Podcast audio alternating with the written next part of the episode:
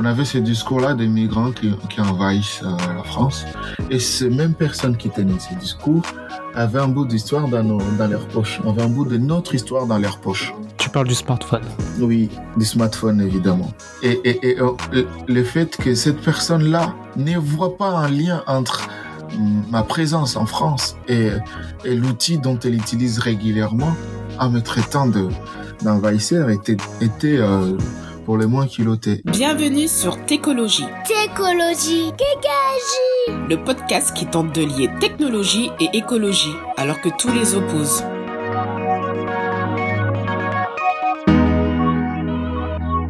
Bonjour à toutes et tous, euh, Richard Na pour euh, le podcast Écologie. J'ai le plaisir de recevoir David Maenda Kitoku. Euh, on va parler d'écologie décoloniale. Alors David est président de l'association Génération Lumière. Bonjour David. Bonjour Richard, merci pour l'invitation. Ben, avec plaisir. Et puis tu, euh, j'avais assisté à une de tes conférences et j'ai vraiment été euh, bluffé. J'ai pris une claque. Euh, bah, tu vas nous raconter ton histoire justement. Tu es, réfugié politique en France et tu es originaire de la République démocratique du Congo, plus précisément de la région des Grands Lacs. Est-ce que tu peux nous raconter ton histoire? Pourquoi tu as fui ton pays natal? Alors, oui, je, suis réfugié en France. Je commence petit à petit à enlever les mots politiques euh, ou subsidiaires ou écologie euh, ou réfugiés climatiques derrière parce que euh, aujourd'hui, j'ai l'impression que c'est une façon de, euh, de distinguer ceux qui auraient le droit de, de s'installer ou de pas s'installer à un endroit, des raisons de leur provenance, alors que quelque part, si on s'y intéresse à fond, il y a quand même pas mal de convergences. Par conséquent, un réfugié euh, économique ou un réfugié politique, quelque part, enfin, ils vont fuir un peu le... le c'est les mêmes logiques qui vont causer euh, les, euh, les refuges. Donc euh, voilà. Alors mon histoire euh, très rapidement. Donc je suis réfugié en France depuis maintenant ça va faire dix ans. Euh, personnellement, je n'ai rien fait. je l'ai hérité euh, de mes parents, dans le sens où j'ai fui avec eux. J'étais petit. Euh, J'ai changé plusieurs territoires et euh, je me suis retrouvé en France à l'âge de, de, de, de 16 ans euh, par le regroupement familial. Mes parents et moi avons fui à la fois la guerre et les, et on va dire les positions politiques euh, que pouvaient tenir euh, euh, certains membres de ma famille, euh, notamment mes parents la guerre parce que quand il y a une guerre, on, on, on, on change nécessairement de territoire. Mais il, il se trouve que cette guerre-là qu'on a fui, elle est, c'était une guerre qui obligeait d'une certaine façon à certaines personnes de se positionner parce qu'elle nous était euh, présentée comme euh, les envahisseurs contre ceux qui doivent protéger la terre. Et du, euh, coup, il n'y avait pas forcément, j'ai envie de dire, un deuxième regard, un autre regard qui est pas celui juste de se dire je suis non aligné, être aligné en disant je, je, combat, je combats la guerre, mais de l'autre côté, de côté, de défendre la voie de la non-violence. C'est-à-dire ne pas tomber dans l'instrumentalisation que ce serait des guerres ethniques, mais comprendre réellement que c'est des guerres qui nous sont imposées euh, par euh, les, les, les multinationales euh, et tous ceux qui avaient intérêt à ce qui est la guerre. Et justement, c'est de quoi tu parles en fait? C'est quelles, économies, quelles multinationales qui, qui engendrent ces conflits? Oui, enfin, je, je viens de, de ce pays qui, dont les, les géologues euh, appellent, le- c'est un scandale géo- géologique, c'est-à-dire qu'il y a énormément de richesses minières, notamment ce, ce dont aujourd'hui le monde a besoin, c'est-à-dire le coltan, le cobalt, pour les besoins de l'économie électronique, par ricochet l'économie euh, numérique. Et, et, et ces guerres, nous, qu'on a subies, euh, c'est d'abord ce qu'on va appeler la première guerre congolaise, ou plutôt la première guerre africaine, la première guerre mondiale africaine. C'était une guerre liée à la fois à l'accès au pouvoir, et ensuite, elle s'est transformée très rapidement à ce qu'on va appeler la deuxième guerre du Congo, euh, c'est-à-dire la guerre plutôt économique. C'est-à-dire que ceux qui ont combattu pendant la première guerre pour accéder au pouvoir, cette fois-ci, se battent entre eux pour avoir le contrôle, pour être euh, les vendeurs de ces minerais, de ces richesses qui se trouvent au Congo. Donc, ils se sont battus euh, sur les territoires congolais. Il se trouve que nous nous y habitions, nous y sommes nés, et, euh, et, donc ça s'est trouvé euh, là précisément. Donc on a eu euh, plus de neuf nations qui sont battues en RDC à cause de ces minerais-là. Évidemment, ces guerres-là alimentées par les demandes extérieures des minerais. Euh, tu parles des, de, de, la première et deuxième guerre euh, au Congo, mais euh, en, termes d'années, c'est quelle période Alors, première guerre du Congo, on pense que c'est à partir de c'est 97, 98, donc en un an. Ça n'a pas duré longtemps. Et de 80, 98 jusqu'à aujourd'hui, on parle de la deuxième guerre parce que ce qui s'est passé, c'est que la première guerre, au Congo, on avait un dictateur qu'on appelle Mobutu, et euh, et il y avait des gens qui le combattaient, qui combattaient euh, les dictateurs. Et de l'autre côté, à la frontière congolaise, on a le Rwanda qui sort du génocide, dans lequel en fait on va avoir des réfugiés qui vont fuir au Congo massivement. Le problème, c'est que parmi ces réfugiés, il y avait euh, des gens, des génocidaires qui s'est mélangés, euh, qui se sont mélangés aux réfugiés pour préparer la riposte euh, pour le Rwanda. Donc le Rwanda s'est allié avec des rebelles qui combattaient euh, Mobutu, notre le dictateur dans, de notre pays, et euh, ils se sont alliés pour à la fois pour neutraliser la menace parce que parce qu'envahir un pays est illégal, donc ils ne pouvaient pas y aller comme ça. Il fallait masquer la guerre, il fallait la faire passer comme une guerre congolaise. Et les deals c'était ce que le, euh, enfin le, euh, le rebelle congolais puisse lui accéder au pouvoir en éliminant le pouvoir de Mobutu. Donc ça, c'est ce que nous on appelle la guerre de pouvoir. Tout simplement, il y avait des accords euh, là-dedans. Le souci, c'est que le Rwanda et ses alliés ont évidemment investi parce que euh, la guerre, ça se finance. Et une fois qu'ils ont tous les deux euh, accompli leur, euh, leur deal, ils se rendent compte que il va falloir financer.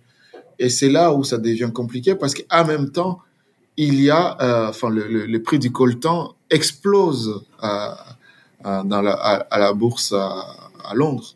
Et donc, ça devient intéressant finalement de se dire, bon, on est assis sur une manne et on peut pas juste repartir comme ça.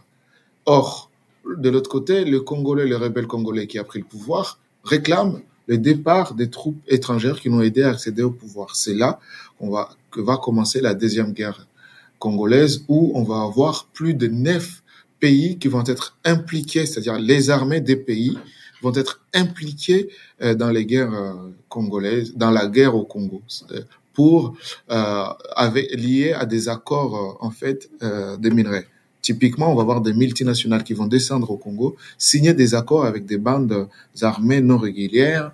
On va avoir, par exemple, le pays comme l'Ouganda qui va être, qui va exporter plus d'or qu'il que, que, en est capable de produire. Le Rwanda va devenir le premier exportateur mondial du coltan alors que euh, il n'en possède ou ce qui serait dans son sol, ce serait tellement anecdotique, on ne peut pas soutenir l'économie mondiale avec ça. Donc on va c'est ça, c'est ce deux typiques, deux, des exemples typiques. Mais on va voir l'autre euh, de l'autre côté un Congolais qui va signer des accords avec l'Angola, les Zimbabwe, etc. liés aux minerais. Et ça, sans parler juste des bandes armées qui qui sont eux non régulières et qui vont aussi profiter de cette guerre, accaparer des terrains, violer les femmes, etc. pour récupérer les terrains et vendre des minerais. En fait, c'est devenu la jungle. Tout le monde y faisait ce qu'il voulait. Et c'est, et c'est ça. donc la deuxième guerre congolaise commence en 90, 98 jusqu'à aujourd'hui. Mais alors, euh, enfin, mais par contre, euh, l'ONU a arrêté de compter, ou certains l'arrêtent en 2003, parce qu'il y a des accords qui se sont passés. Mais jusqu'aujourd'hui, il y a plus de 100 bandes armées en RDC qui utilisent les minerais pour euh, comme comme élément, comme ressource pour se, pour se financer et s'enrichir. Et, quelle est la situation actuelle euh, Donc tu as brossé un peu l'historique. Euh, quelle est la situation actuelle selon tes, tes, tes, connaissances, puisqu'on en parlera tout à l'heure, tu as, des contacts locaux. Euh, est-ce que quel, est le traitement, par exemple, tu en parlais, imposé aux femmes Est-ce que c'est toujours d'actualité Quels sont Est-ce que les enfants travaillent toujours dans les mines Enfin, quels sont les impacts sociaux Quels sont les impacts environnementaux actuels? Alors, impacts sociaux, parce que impacts environnementaux, il y en a incontestablement, mais personne n'arrive à faire une étude pour savoir réellement ce que c'est.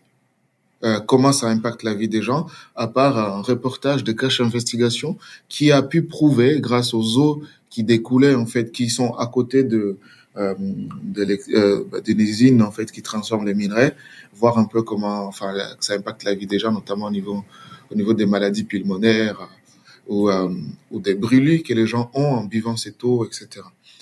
Euh, et, et, et l'impact environnemental, c'est celle de détruire en fait la forêt pour euh, permettre la logistique, euh, notamment les transports de ces minerais. Ça, c'est quelque chose qui est visible, mais qui n'a pas, qui n'est, qui n'a pas été, ou dans lequel il n'y a pas une enquête sérieuse pour mesurer réellement euh, à quel point ça pèse sur l'environnement.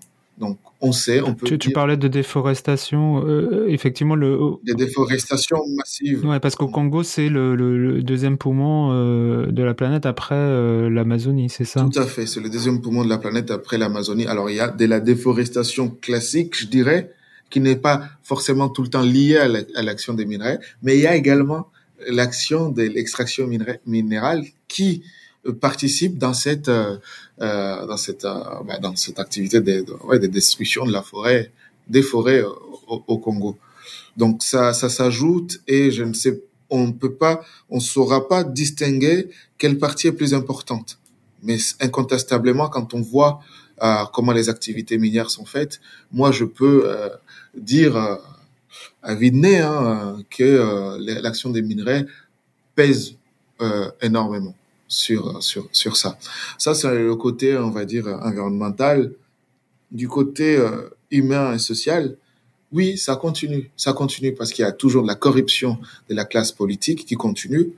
Euh, ça continue parce que euh, on a, euh, euh, oui, plus des quatre, plus des 40 000, si c'est pas 400, c'est le chiffre à vérifier, enfants qui travaillent dans les mines. Et on a, on a toujours euh, le corps de la femme qui est utilisé, utilisé pour faire la guerre et pour s'accaparer des terrains. Donc c'est toujours, c'est toujours aujourd'hui. Et d'ailleurs, en 2018, euh, euh, on a eu un prix Nobel qui qui, qui travaille euh, pour voilà essayer de soigner ces femmes victimes de ces, de ces genres de violences-là. Mais c'est qui va encore plus loin parce que la guerre n'est plus aussi intense comme elle a été à ces moments-là ça continue et ça a créé une espèce de, de un système d'impunité. Ce qui fait qu'aujourd'hui, en fait, ça s'est tellement banalisé. On pourrait dire c'était quand la guerre était beaucoup plus intense. Aujourd'hui, comme la guerre, elle dure longtemps, elle s'est étalée dans le temps, donc ce n'est plus tout à fait la même forme, mais les violences faites aux femmes à cause de ces guerres-là continuent et elle s'est infusée dans la société quitte à devenir banalisé parfois. C'est ça l'autre danger de ce, que, de ce que cela a créé. Il y a le docteur Amokwege qui l'a dit très bien dans son livre euh, L'homme qui répare les femmes, dans lequel il décrit un système d'impunité. Euh... Donc c'est lui le, le, prix Nobel dont tu parlais? Oui. D'accord. Euh, Est-ce que c'est seulement le développement du numérique qui est responsable de ces impacts? Est-ce que la, la, la, transition énergétique, la voiture électrique, tout ça sont, sont aussi euh, des causes de, ce, de ces conflits? La transition énergétique fait peser une, une menace incroyable. Parce que la transition, euh, pardon, la transition écologique suppose la transition énergétique. Et quand on parle de transition énergétique, on pense malheureusement, euh, euh il faut le déplorer, à, non pas à la sobriété, mais plutôt à d'autres sources d'énergie qu'on peut avoir, notamment l'électrique. L'électrique est, est soutenu par les batteries dans lesquelles on y trouve du coltan et du cobalt. Et, euh, et donc, si cette transition énergétique-là s'est faite de cette forme-là, évidemment que ça reste une menace, d'où les voitures électriques, qu'aujourd'hui, euh, on voit les courbes, en fait, que les modèles, enfin, les modèles économiques basés là-dessus, enfin, tout le monde, même l'État, euh, incite les gens à aller acheter des voitures électriques. Je ne dis pas que les autres voitures sont forcément saines. J'ai dit tout simplement, ça, ça pèsera, ça pèse aujourd'hui sur ce qui se passe sur terrain, notamment au Congo, parce que euh, euh, dans la voiture électrique, c'est entre 8 et 10 kg du, du cobalt provient de la RDC. Euh, pour donner un exemple. Bah, justement, euh, je t'ai entendu euh, dans, dans une de tes conférences parler d'un risque imminent de troisième guerre mondiale lié à tous ces sujets. Pourquoi, pourquoi ce risque? Pourquoi ce risque? Parce que la, la, guerre, la guerre au Congo, qu'elle était liée à, à, certains, à certaines causes, notamment la multiplicité d'acteurs qui avaient besoin de ces ressources-là. Et ils se sont fait la guerre. Et, et, les guerres du Congo, comme, comme j'ai dit, en fait, quand je parle de guerre mondiale, c'est ce qu'on appelait, euh, les guerres du Congo, les appelait les, les guerres mondiales africaines. Euh, c'est pas moi, c'est euh, Brackman qui, qui en parle et qui les nomme les guerres mondiales africaines. Et, et, et, on parle de la première et la deuxième guerre mondiale africaine uniquement sur ce qui s'est passé sur le sol congolais. Aujourd'hui, il y a un risque de cette troisième guerre parce que ce risque-là vient à, mon avis, de cette demande-là à minerai qui, ne cesse d'augmenter et où, à l'époque, on avait multiples acteurs. À cause des lois qui sont passées Dodd-Frank aux États-Unis en 2010, l'Union européenne a suivi à peu près, mais ce sont des lois hypocrites parce que l'objectif de ces lois, c'était, euh, voilà, sur nos sols, sur les sols européens et, euh, sur les sols, les sols américains, on veut plus des minerais de sang. Très bien. Mais en revanche, on en a toujours besoin. Donc, qui a pris les monopoles, c'est la Chine. Or, on sait qu'aujourd'hui, la Chine euh, a besoin de répondre à ses besoins intérieurs.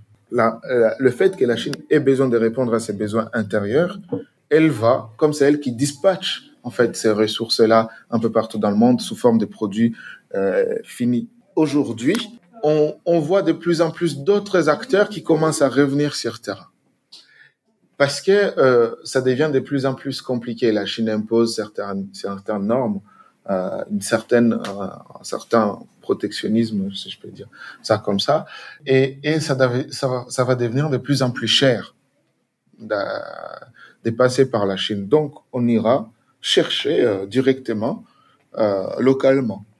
Le, le problème, c'est que ça, je ne dis pas que c'est bien sous la Chine, hein, je dis tout, je constate tout simplement, c'est que ça va faire le retour de ces mêmes acteurs euh, qui ont créé ces guerres-là, qui vont le refaire de manière beaucoup plus intense que ça ne l'est aujourd'hui. Donc, il, y a un risque de, troisième guerre. Ce risque de troisième guerre, euh, il est possible puisqu'on le voit qu'aujourd'hui, euh, par exemple, on a un monopole chinois, mais on a également une entreprise comme Glencore, qui est une entreprise suisse anglaise, qui est euh, la plus grosse entreprise au Congo sur les questions d'extraction des minerais. On voit une demande qui augmente de ces minerais-là et qui vient de partout et on va retrouver la même situation qu'en 98 où on va avoir des multinationales qui vont aller se servir localement. Je rappelle que l'objectif en fait de ça, c'est de c'est de c'est d'avoir les minerais à moindre coût tout simplement. Avoir les minerais à moindre coût suppose chez nous, on a, on a différentes façons d'extraire de, ces minerais. On a l'artisan, enfin, le truc un peu artisanal. On a également la façon industrielle, mais on a également la guerre qu'on qu oublie. Et, et, et, et ce qui se fait, ce qui s'est fait le plus souvent, c'est la guerre. C'est-à-dire que les gens accaparent des terrains et font la guerre pour avoir des minerais en finançant des bandes armées. En fait, tout, ce que tu nous exposes, euh, finalement, euh, c'est un peu euh, l'histoire de la colonisation et une colonisation qui ne s'est pas terminée, finalement. Est-ce que, euh, si, si on souhaite parler d'écologie aujourd'hui, est-ce qu'il ne faut pas qu'on parle d'écologie avant tout décoloniale?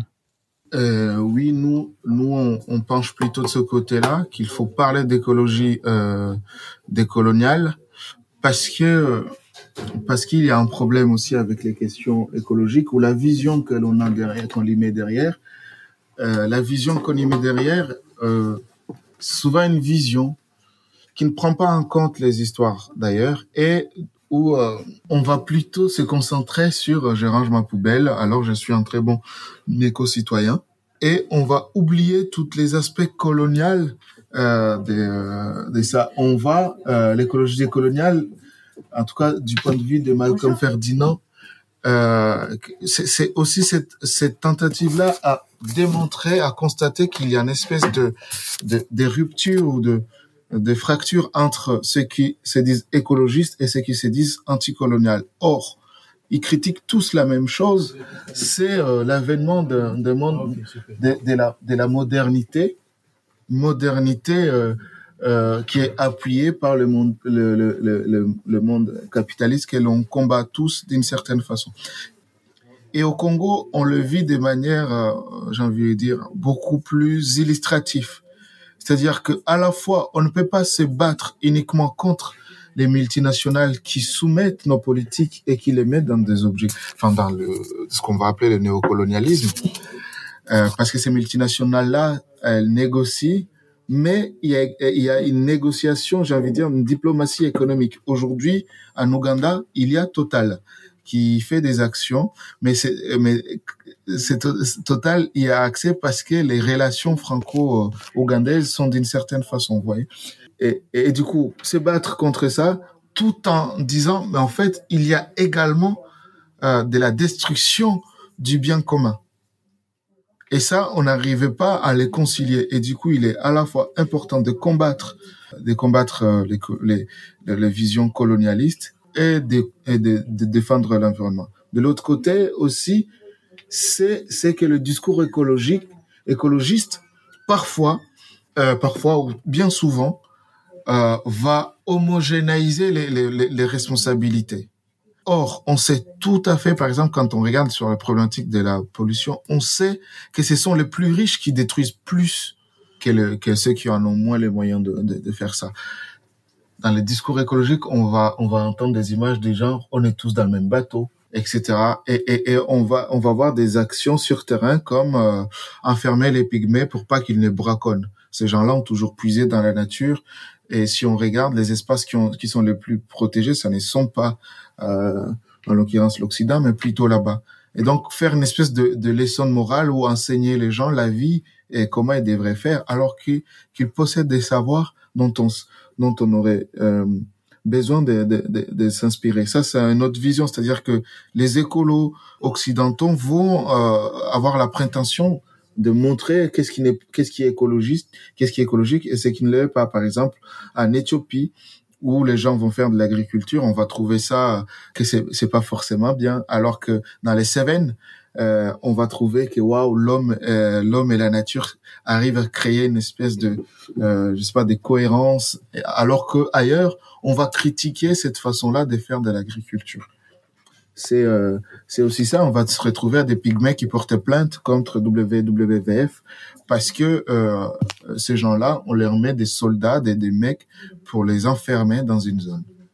Je te dis, je disais en introduction que tu, tu es président de l'association Génération Lumière. Oui. Euh, pourquoi avoir voulu, pourquoi avoir créé cette association? Quels sont les objectifs de l'association? Qu'est-ce que vous y faites? L'association Génération Lumière, elle a été fondée par euh, bah, moi et d'autres personnes qui portent euh, qui portent une histoire sur la question migratoire et qui et qui refusait euh, quelque part de dire que nos histoires ne sont pas inscrites dans les questions environnementales. Je donne un exemple. À la base, on voulait s'engager comme tout le monde dans des luttes environnementales, mais euh, on trouvait qu'il n'y avait pas notre histoire.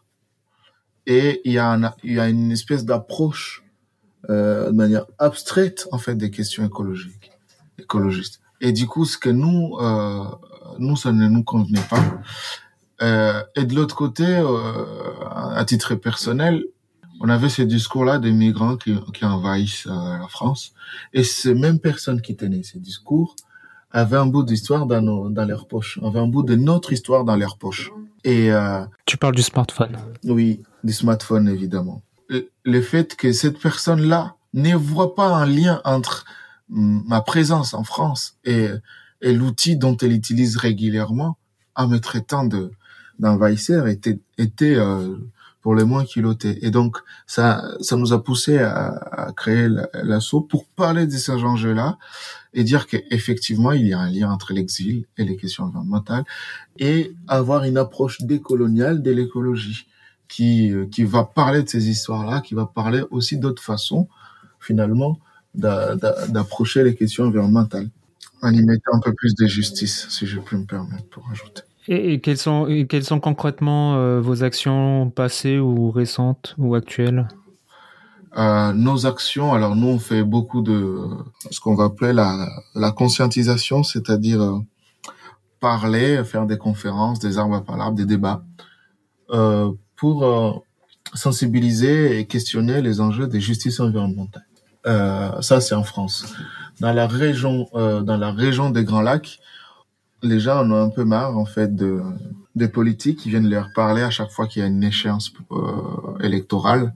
Et lorsqu'elle est, elle est finie, les gens ne les voient pas. Donc, on va essayer avec les gens de faire ensemble des actions qui permettent en fait de questionner la société tout en apportant, en essayant euh, de penser les mots de la guerre euh, et, des, et, des, effets des dérèglements climatiques locaux par des actes concrets, typiquement euh, mettre des arbres, on a déjà planté plus de 25 000 arbres euh, dans une ville qui s'appelle Louvira. On a également mis des poubelles publiques. Mais là, dans une vision aussi hein, qui, qui questionne. C'est-à-dire c'est une écologie critique. C'est pas juste se contenter de faire. On n'a pas la prétention, par exemple, là-bas, de régler les problèmes des déchets.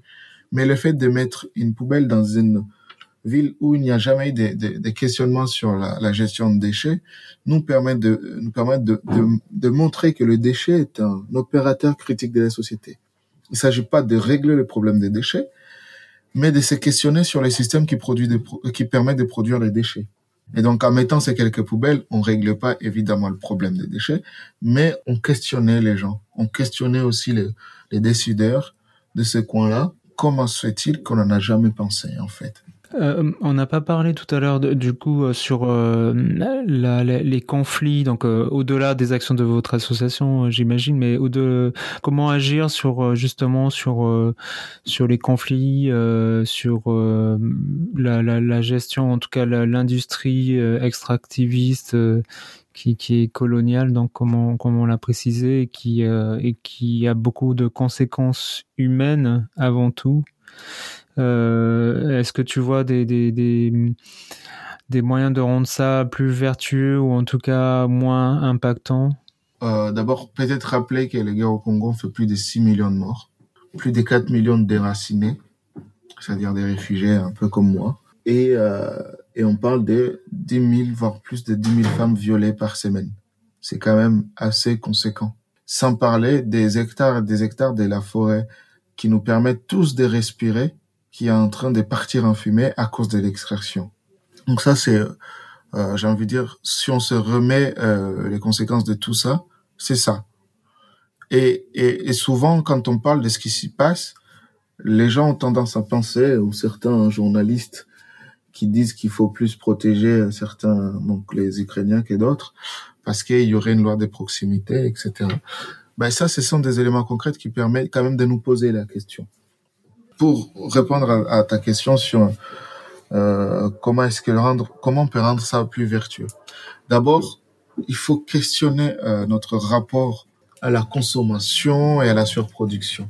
J'ai conscience que ça ne doit pas venir des consommateurs, mais quelque chose qui doit venir par les populations qui vont réclamer, qui vont exiger aux législateurs de euh, d'imposer des normes à l'industrie extractive. Ça, c'est ça, la première chose. Ça, ça, ça, se fait par la mobilisation, euh, ça se fait par euh, la construction, l'éducation, c'est ce qu'on tente de faire avec Génération Lumière, faire des cours, aller dans des endroits pour informer et proposer des cadres d'action. Par exemple, le plaidoyer. Mais aussi, c'est vrai que pouvoir réellement changer, il faut que nos États arrêtent de penser les problématiques environnementaux euh, avec des solutions technicistes typiquement, on va plus avoir du pétrole, alors ça serait bien qu'on puisse avoir plus de voitures électriques. Euh, sans se poser la question de la délocalisation de, la pollution, sans se poser des injustices qu'on produit ailleurs ou des déchets qui vont en découler, où est-ce qu'on va les mettre. Donc ça c'est donc penser Est-ce qu'on en a besoin Est-ce que euh, est-ce que la sobriété est un gros mot finalement dans le problème euh, qu'on est en train de vivre, dans le fait qu'on on est en train d'atteindre des, euh, des, limites physiques, on les a atteints, on les dépasse même des limites physiques de la planète. Est-ce que parler de sobriété, c'est un grand mot? Donc ça permet en tout cas de poser les questions. Les citoyens aussi ont le droit de voter, etc., en fonction des, des qui représentent. Ça, c'est la première chose. L'autre élément que nous, nous voulons travailler et accentuer, c'est parce que on sent qu'on nous a, qu'on a, que, que, que la manière de faire ou le, la manière de produire, etc., et la manière dont on fait société aujourd'hui, en fait, nous, en, nous a enfermés dans ce, dans ce qu'on appelle une construction d'une irréversibilité. C'est-à-dire, on peut pas, on peut rien faire. Euh, de toute façon, c'est comme ça. Nous, on n'y croit pas. On fait pas de l'écologie euh, fataliste. On, on se dit d'abord que nous venons dans des territoires qui ont subi ce qu'on appelle le, le, la collapsologie ou le, la disparition du monde connu et pourtant nous existons. Et on a une responsabilité morale à ne pas oublier ces territoires-là. Parce que ces territoires-là, malgré, euh, malgré la, la, disparition du monde connu, continuent malgré tout à exister avec les, les problèmes qui, qui leur tombent dessus. Et nous sommes les témoins de, de, de, de cela. Et par conséquent, il faut construire un processus de défatalisation, c'est-à-dire imaginer comment est-ce qu'on peut s'en sortir? Parce que euh, si on vous dit que c'est toujours comme ça, que ça ne peut pas changer, alors on construit une universalité, une irréversibilité. On peut plus penser autrement. Euh, donc nous, on pense que ça, ça doit passer par d'abord une espèce d'éducation et des luttes concrètes. Concrètement, aujourd'hui, Génération Lumière est en train de, de former les gens des porteurs, de porteurs d'initiatives en, en, France qui veulent aller agir un peu partout dans le monde. Ça, c'est le premier point. L'autre point, Génération Lumière est en train de construire un, plaidoyer qui, veut, qui, qui, a, qui, aurait une prétention de mobiliser dans l'espace européen, euh, donc les 27 de l'Union européenne, pour qu'il y ait une loi non hypocrite sur les questions des, sur ces questions-là d'approvisionnement à minerais qu'on arrête de nous dire que euh, dans les téléphones portables que l'on a aujourd'hui, dans le produit électronique qu'on a aujourd'hui, il n'y a pas du sang derrière, il n'y a pas des écocides qui s'y cachent, il n'y a pas de viols. Et par conséquent, exiger aux fabricants, etc., enfin aux fabricants surtout et ceux qui les vendent, de pouvoir avoir un regard plus fin que ça sur leur chaîne d'approvisionnement. Là, c'est la première des choses. L'autre euh, aspect qu'on qu'on aimerait développer, qui est en train de se construire, c'est le fait que on se rend bien compte, on se rend bien compte que les plaidoyers, il sera laissé dans les mains des législateurs. Ils seront juges, en fait. Et on ne maîtrise pas le destin de cette, de ce plaidoyer-là. Donc, par conséquent, il faudrait quand même créer un tribunal international pour le Congo.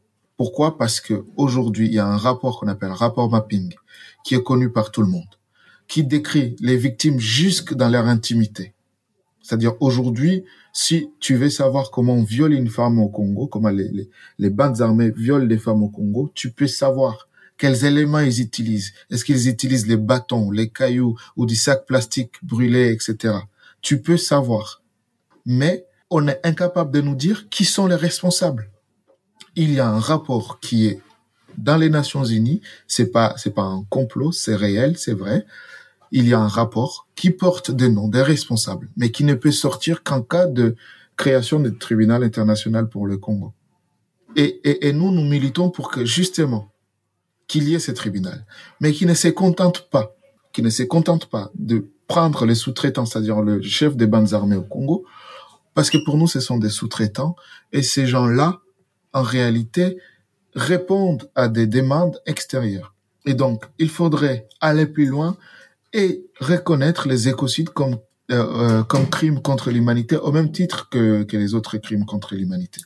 Parce que ceci, et ça, ceci permettrait de mettre un, un, une espèce d'épée de Damoclès sur la tête euh, des multinationales qui se, qui se rendraient euh, coupables de manière intentionnelle de, euh, de la destruction des, des vies, que ce soit en France, que ce soit en Europe ou ailleurs. Ça, c'est le premier point. L'autre point, comme le plaidoyer y serait dans les mains des législateurs, on aimerait également construire ce que certains peuvent appeler un label citoyen qui mette des exigences finalement pour que les juges soient citoyens, pour qu'on puisse dire voici les critères pour distinguer les minerais de la paix et les minerais du sang.